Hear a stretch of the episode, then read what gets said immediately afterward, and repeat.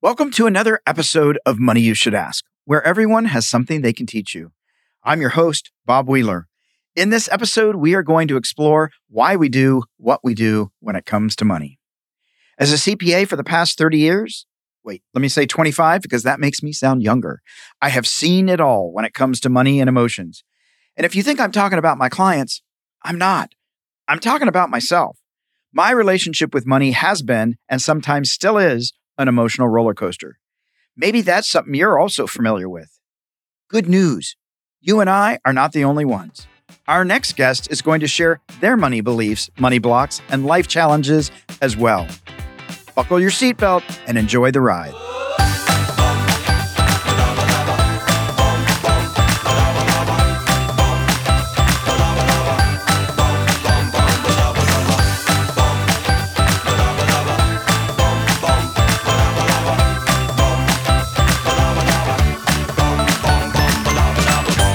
Our next guest, Aaron Nannini, is the founder of CashUncomplicated.com.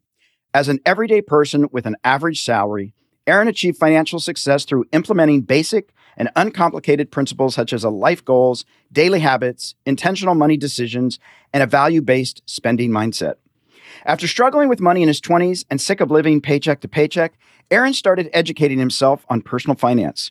Through years of intense study and practice, he went from barely getting by each month to complete financial clarity and harmony, all in less than five years. He believes that anyone can achieve financial freedom without sacrificing their lifestyle or happiness. Aaron, welcome to the show. Hey, Bob, it's great to be on the show. Appreciate it. So, I want to start off with you wrote a book, Cash Uncomplicated, uh-huh. which for a lot of people, that's probably lets them relax right there because people hear money and they panic. Mm-hmm. So tell me a little bit about why you decided to write this book and why it doesn't have to be complicated. Yeah, for sure. You know, the reason I wrote this book is I messed up for years. All throughout my 20s and early 30s, I was kind of, I would get a paycheck, spend it, and then I'd be done for that month. And I would kind of wonder why I was struggling financially. And I can remember there was this moment where, what I would call a restaurant now, back in the day, I would call it a bar. I overdrafted my account, spent a bunch of money, and I was on a Monday afternoon after work, and I was looking at it. I was like, you know what? This is not okay anymore.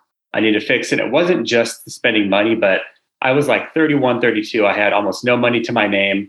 A lot of my friends were doing a lot better than me, and I was wondering, what am I doing here?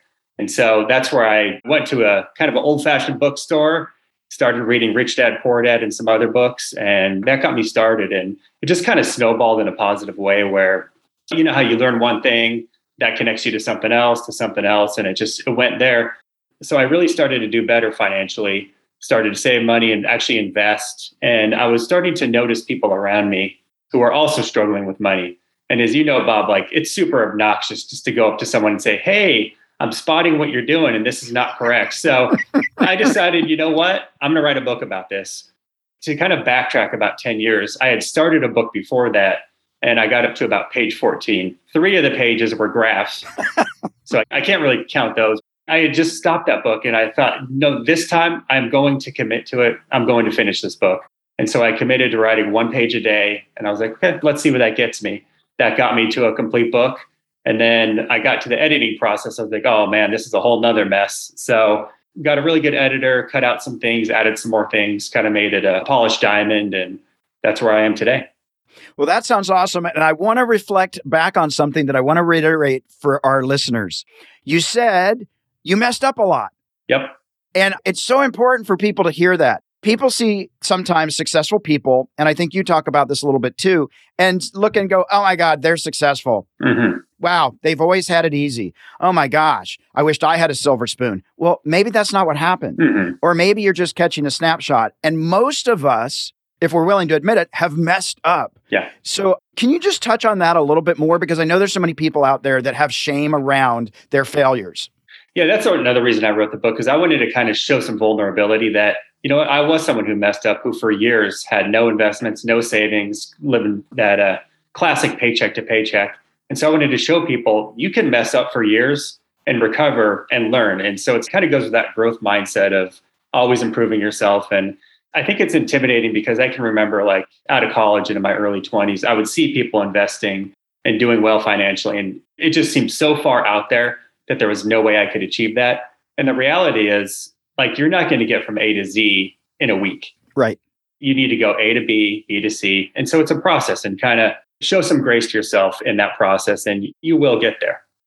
You're speaking my language. I do talk a lot about A to Z and A to B. Yeah. And one of the things that I hear people say is, well, you know, I don't want to be a multimillionaire. Mm-hmm. I don't want to own 22 properties. I don't want to spend 20 hours a day just trying to make sure that the money's staying in the bank and that I'm following my budget. And all I can do is think about the money. I don't even have time to like take a vacation or watch a show on TV because I got to be focused on the money. What's the balance? Yeah, I don't think people have to think that way. And the first question I would ask someone who says that is, well, what do you want? I would kind of pause. And I find that when you ask a question like that, there's a long pause and you can kind of see the wheels turning. And they're like, well, I don't know what I want. I know I don't want to be a multimillionaire. I don't want, as you said, the 22 properties, but I do want to be able to take a vacation with my family for a month in the summer, or I want to go skiing in the wintertime, or whatever it may be.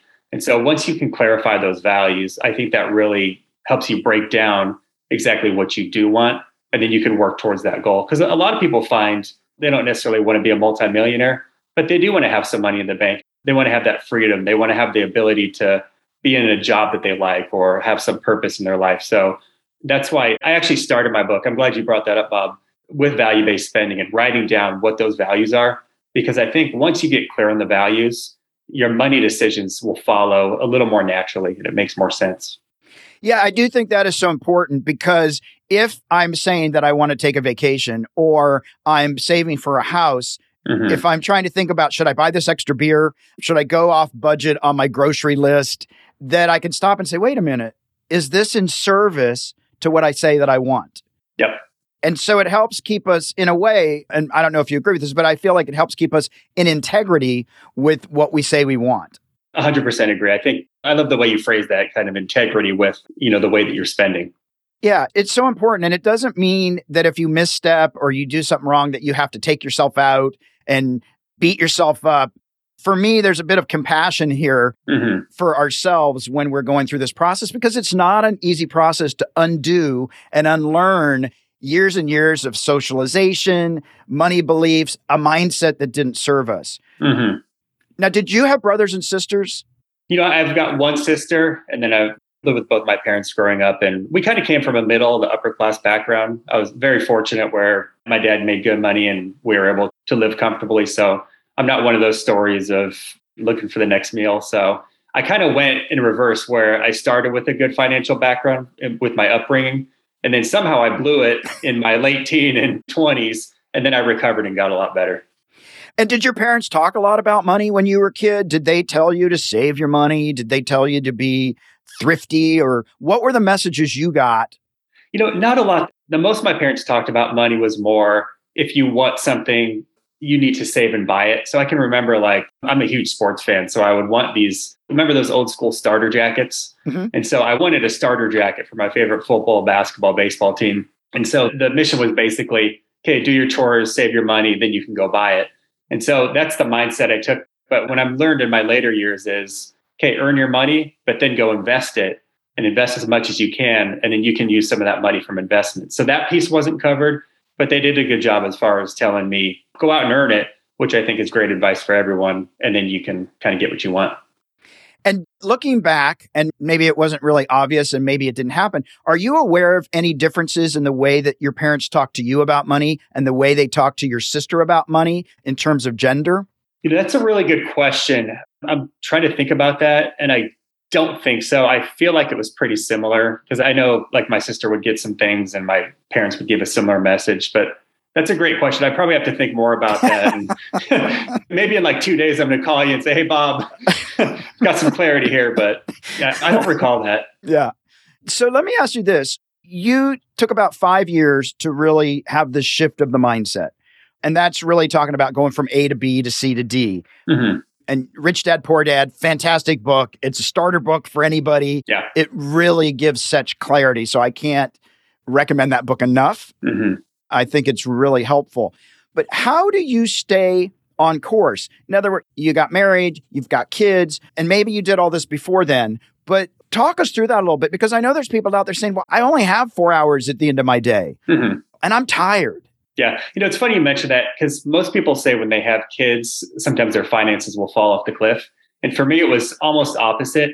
You know, the moment that I had kids, it was kind of, I was starting to beginning point of my financial journey. And so my finances actually got better with that. And part of that might have been getting a promotion, a job, or just learning more. But, you know, as far as like the amount of hours in the day, we have more than we think. So if anyone commutes to work, like that's an opportunity. Listen to your podcast, Bob that's like a half hour, 40 minutes right there where you can kind of get that knowledge. And that's even before you get to work.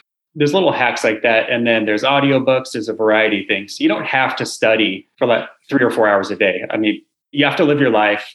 You have to do other things. There's other responsibilities, you know, social life, there's practices for your kids and all those things. So, like, I would never ask someone to spend all that time. It's just more look at your day and analyze it. Where can you fit that in and go from there? Yeah, and I think it's so important, even if you don't read the books initially, get it on the radar. So for me, I'm a CPA. I'm out there giving other people advice, but not following it myself, right? because I'm an exception and I'm going to beat the system somehow, right? Right. I have a special power, not. But what I did to start getting ready for this transition was I went out and bought like 20 or 30 books. Mm-hmm. And I had them on my nightstand. I had them in, like I just had books all around me. I kept going, Ugh. I don't want to read that. So I could just feel my resistance mm-hmm. to like, I know better. And actually forcing myself to start to be open. Oh, wow, there's some other ways to look at this other than the way that I'm doing it, which isn't quite working. For sure. I hear you. And one thing that I did like for myself, and this may not work for everyone, but I write down what I need to do every day. And so part of my day is to read for a half hour. And that's just something I've kind of ingrained in my day and it's natural to me and it doesn't feel like I'm pressing. And it actually kind of calms me down to read. And it's funny, after college, I was like, okay, kind of done with reading. I probably went 10 to 15 years of barely even picking up a book. And then it's funny, once I started to read again, my finances did turn around and as well as other things in my life. So I think that reading is a big thing. It's kind of overlooked these days. It's like, well, there's YouTube videos, there's different things, and those are great supplements, but there's nothing like getting into a good book and really analyzing those details and what the author's saying. Yeah, I think reading is so important. And it's interesting. I don't know what time you get up and start your day, mm-hmm. although I've let it slide a little bit. I typically get up around 5.30 and I go walk the dog for an hour. Mm-hmm. And then I come back, I do a little workout, I do some reading, I do some meditation. Mm-hmm. I try and get all that stuff done. So by nine o'clock, yep. I've knocked out so much stuff that no matter what distractions come the rest of the day, like I've done my duties. Yep you've got your biggest wins already. And it's funny, I'm the same time as you. I set my alarm for 527 for some reason. I've always done like odd times like that, but yeah, 5:30. That's a great time because it's like the sun hasn't risen yet. You get ahead of the day. And it reminds me, there's this book by Brian Tracy, Eat That Frog. And one of the premises to do the hardest thing first in your day. And once you do that, like as you said, by nine o'clock, like you've won the day already. Yeah. And whatever happens after that is almost gravy. Yeah. And it's, I know some people say, well, everybody else gets more hours in the day than I do. Nah, mm-hmm. we don't. No. We have to plan it. And I think it is so important. I do list out all my stuff. Mm-hmm. I probably have 20 notepads with a list and a list. And then I sometimes, oh, I didn't get that. I have to rewrite it down. But for me, writing it down, and I don't know how you feel about this, but for me, there's actually a relationship between my mind and writing something down. Mm-hmm. When I studied in high school and college, I actually aced Latin because I would write out the assignment four times okay. before the test. And so then when it, the test came, I just went, oh, yeah, I know this. Da, da, da, da. It was natural. So I don't know how you feel about any relationship between mind and writing things down. Yeah, I a thousand percent agree. And there's actually been studies on this. That old fashioned pen to paper is what makes that difference. And, you know, one of my theories for why that's the case is when you've got an idea in your head, it's just in your mind and like you haven't shared it with anyone once you write it down, it's like all of a sudden, even though it's just a piece of paper, it's become real. Yeah. And when it becomes real, like you have to do it. So if you don't do it, you're looking at that paper all day and like, well, why haven't I done my writing? How come I haven't done my meditation? What about that exercise? And it becomes real. And then there's also a huge power. I'm not sure how you do it, Bob, but I like to check it off when I'm done because mm-hmm. I kind of get satisfaction making that check mark and it, it feels like a victory right there. Yeah, absolutely. Well, I draw a small line through it sometimes, and sometimes I check it. And then if I did an accomplishment, a big zero around it to remind me incomplete. Wow. That's for tomorrow or later tonight. Yeah. but I do. I have lists, I've got whiteboards, I've got all these things around me. When I'm really obsessed with making a shift, I put it on stick it notes, Okay. posty notes. I've got them on the refrigerator, my dashboard of the car, like everywhere so that I keep being reminded of the annoying thing that I'm trying to change. Yeah. It's very powerful because you don't want to let yourself down. Yeah. If you don't do it, you're lying to yourself. You're saying, I made a commitment to do this. And for whatever reason, I didn't do it. Absolutely. Do you journal or did you journal and the importance of that? I don't journal. I hear a lot of people who say they do. And I've kind of thought about that's something I should do. I just really haven't, but I'm not opposed to it. Or I can remember there was one time I journaled. I studied abroad in college. And so for those two months, I kept a journal. It was cool. And I still go look back on that now and then, but it's not a habit that I've, you know, really taken on. Yeah. And I'm glad that you mentioned that because I do think it's important for people listening. Find your own path, find your own way to get there. Yeah. Don't do, I should, I should, I should. Yeah. Maybe you should spend less. You don't even that. It, you shouldn't. hmm It might be helpful if you spend less. It might be more beneficial if you spend less. But I really like to stay away from the musts, the absolutes. hmm You have to. We all have to find our own path in different ways. And so keep checking in with yourself. What I do think is important to do is trust ourselves, Yeah. know our intention, set the goal, and then figure out the best path for each of us. I agree. And I think when you ask questions or make statements like I should, I should, I should, I kind of look deeply at why I'm asking that question is am I saying I should because someone I looked up to is saying that or because my parents are saying that or is it because I really want to do it? And I think once you really want to do it and you find a reason why that's important for you to do, then it becomes an easy answer. It's like the should goes to you're actually doing it. Yeah, absolutely. Now, I'm going to jump to personal for just a second. Do you and your wife have money conversations or money conflicts? we have conversations. She's really great about that. When we first met, she was someone with no debt. She was someone who always kept a job, and we have similar mindsets. And she kind of saw me go off on my journey where I'm reading a bunch of books and listening to podcasts and then writing one of my own. And so she kind of told me, you know what, you're a lot better at this than me. She said that she's good at saving, but she wants to kind of give me that control over the money and investments and what to do with it. So we have a really great working relationship on that. And we'll talk now and then about like what adjustments we should make like should we allocate more to vacations or to kind of our personal accounts or to a certain thing but other than that i think she really trusts me i trust her and i honestly don't think we've ever had a money fight which is huge because like you know the stats Yeah. That's usually number one or two for reasons for divorce and fights Absolutely. And it seems to me when you're on the same page, hmm and even if you're not on the same page, but you at least have an understanding of each other and how you work, hmm there's a little bit of relaxation in that you can trust that you've got a partner that's got your back. yeah Right. There's not this financial infidelity. exactly There's not these hidden secrets and hidden credit cards. Mhm. Right. You're on the same page so that even if one of you missteps, there's not somebody else coming and going, I knew it. I knew you were going to ruin everything. Yep. Because I know a lot of relationships are like that. They are. You know, it's funny. I just saw on Instagram there was a post someone who was talking about financial infidelity, and this person had their spouse for years was hiding money behind their back, and like they posted about it. It's, that's kind of airing out their dirty laundry, but they actually posted that, and I was thinking that's not that unusual for people. There's a lot of couples who do that, and that's just kind of a lack of trust, not just for the person kind of quote unquote being duped, but also the person who's doing the deceiving, because that can't be a good feeling you know, hiding something from your spouse.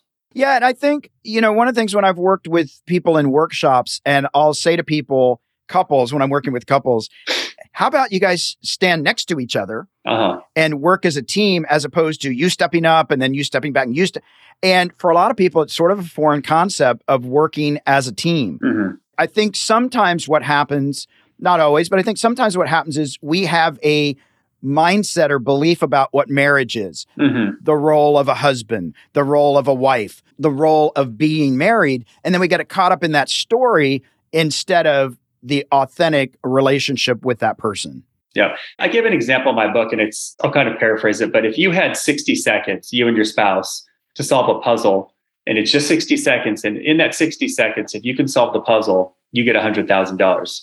Would you argue with your spouse for the first 30 seconds? Would you fight?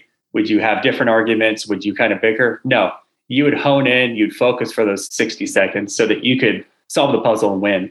And so I kind of make that analogy to other people because that 60 seconds really is life. So why are we wasting our time arguing, fighting, bickering? Like, just like you said, let's stand together, create a solution, and then go from there. Do you talk with your daughters about money and what do you share with them? I do. Yeah, I do. So I've got a six year old and an almost three year old. And so they're still learning. But what I'm starting to teach them is, especially with the six year old, is to invest 30% of her money.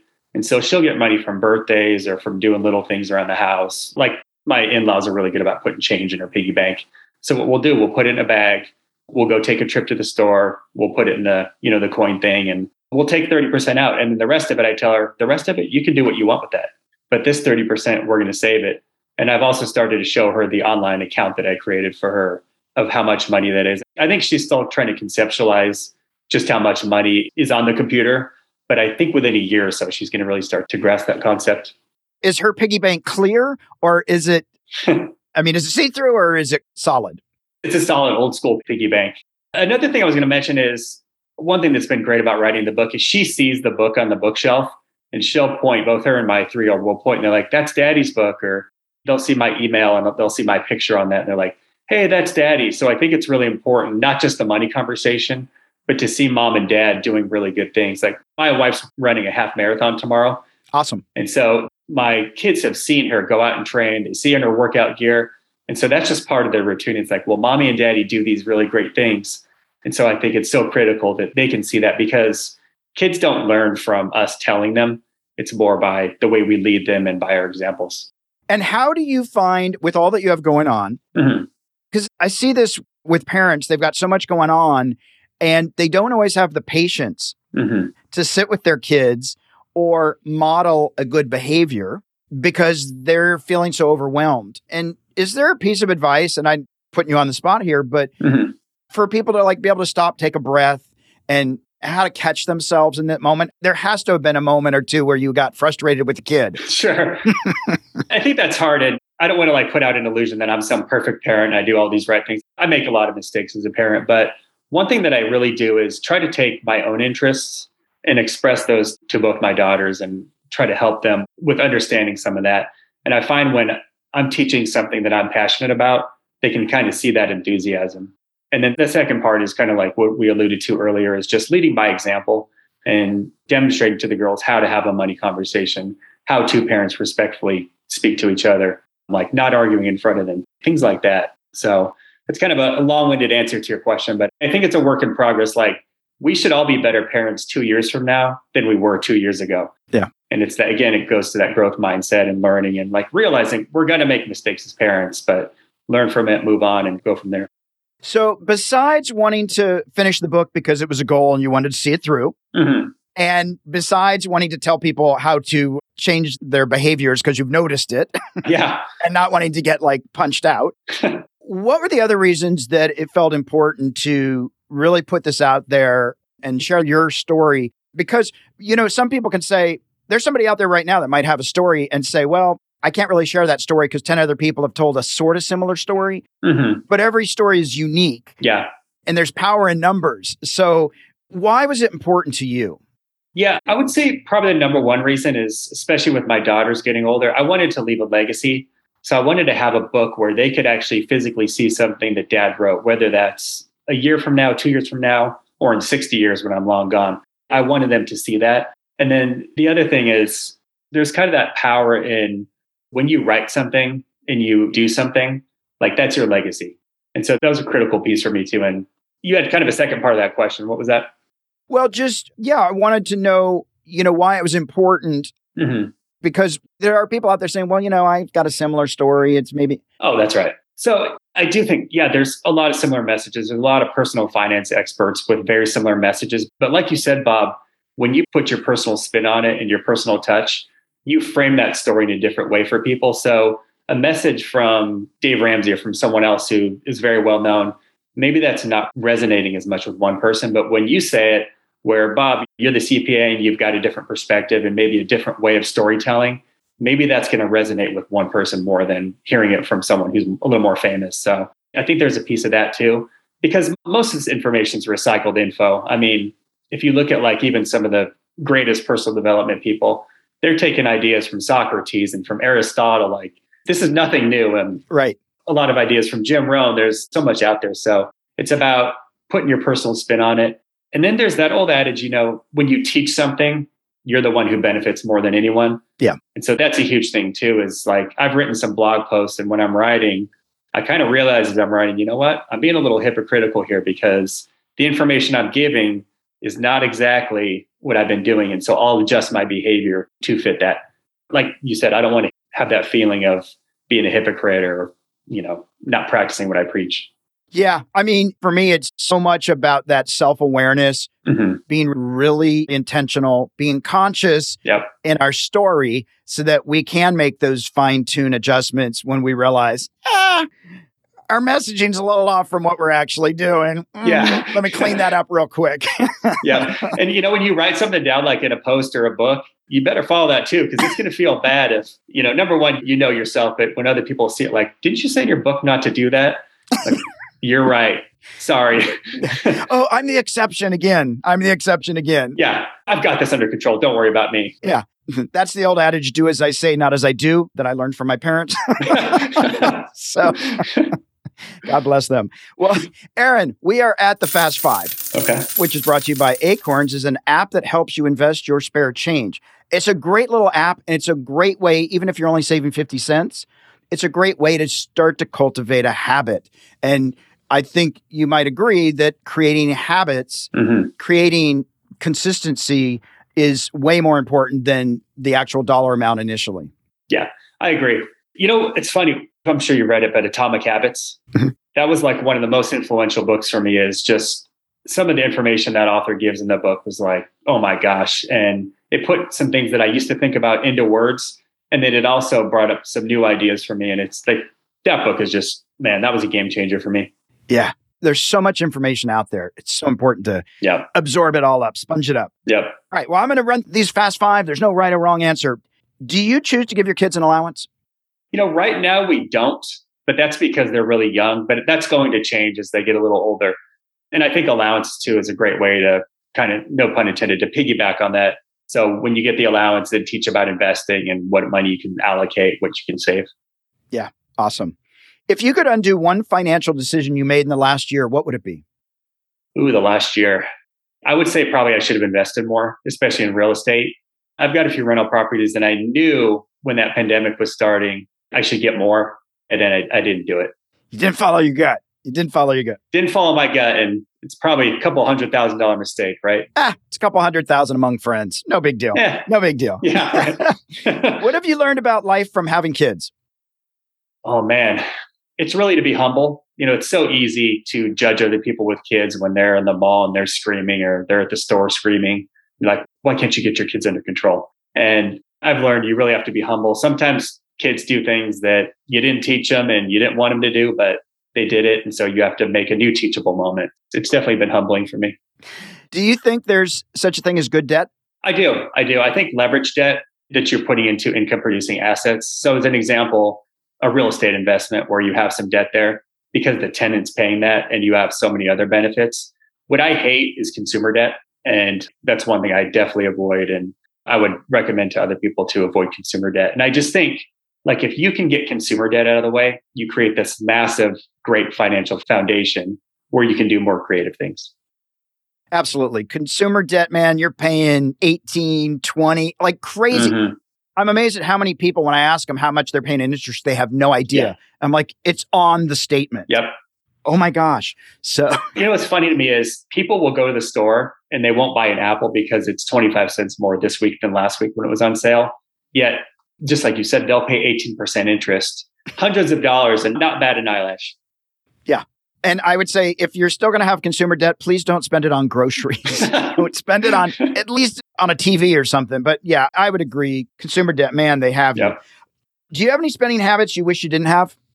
You know, sometimes I think I can be a little too frugal. And that's something I've really had to work hard on. It's the advice I gave in the first chapter of my book is that value based spending. So I really focus. If I'm ever not wanting to spend some, you know, dollar here or there, I look at, okay, what are my values? And then if spending does align with my values, I go ahead and spend it. So I have to kind of untrain myself a little bit there. It's probably yeah. the opposite of most people, but Yeah, I can relate. yeah. I can relate. Uh, I'm still trying to pay five dollar meals and pay twenty bucks for a pair of pants. There you go, right? uh, uh, crazy. yep. Well, we're at our M&M moment, our sweet spot, money and motivation. Can you give the listeners a practical financial tip or a piece of wealth wisdom that has worked for you? Yeah, I would say probably one of the number one things for me is to automate my money. I heard you talk with uh, Joe from Stacking Benjamins a few episodes ago where you kind of talk about like gamifying it or tricking yourself. and I feel like automation is a very similar thing. So if you can at the start of the month or, you know, at the start of your pay periods, if you automate a certain amount of money, if you want to save 20%, 30%, do that. And it's amazing the way your mind shifts to not even missing that money. It's almost like you don't get paid that amount. And then after a while, you're like, whoa, I've got all this money invested. So that's probably one of my number one things. Yeah, I can't stress that enough. Automation really Mhm. takes it out of your hands It does. because we do. We mentally, if we see it in the bank account, well, oh, I can't. But if it's just gone, Yeah. you know, oh, oh, that went into my savings account. Okay. Yep. All right. and I'm still alive and I'm still eating. Yep. So, yeah, absolutely. Aaron, this conversation has been great. I love that you've got this book out there, uncomplicated, because people want to make it so complicated. But what I really appreciate, and you ultimately said it, this really coming from a place of being humble. hmm You could have run around to people and said, you know what you're doing wrong? I could fix that. no, you know what? I think I'll be quiet. Yeah. Watching other people have their kids have meltdowns and going, wait, ah, oh, you know what? Let me, Yeah. I think that is such an important component in this whole journey. I get humbled all the time. hmm For me, my mantra is humbled and grateful because, I like that. you know, I've traveled the world and I see what's out there. hmm And I'm so blessed, even in my sad little story of, oh, I don't have this and that.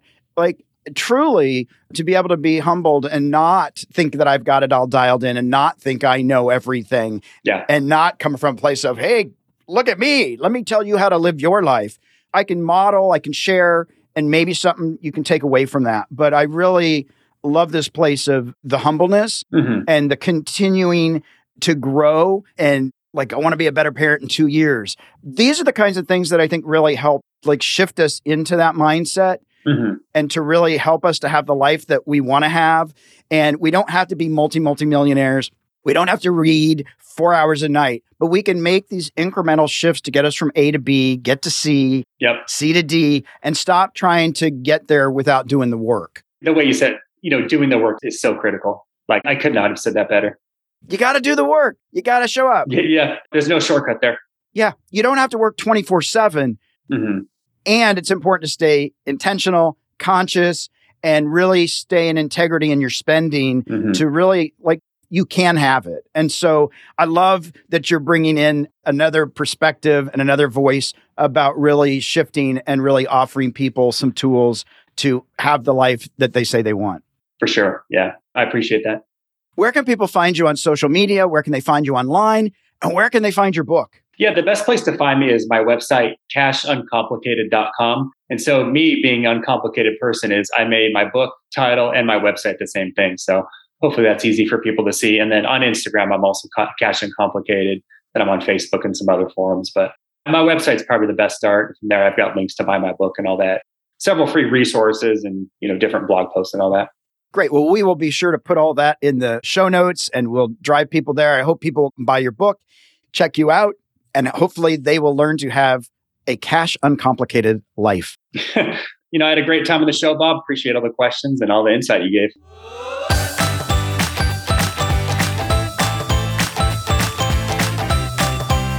We hope you enjoyed this episode.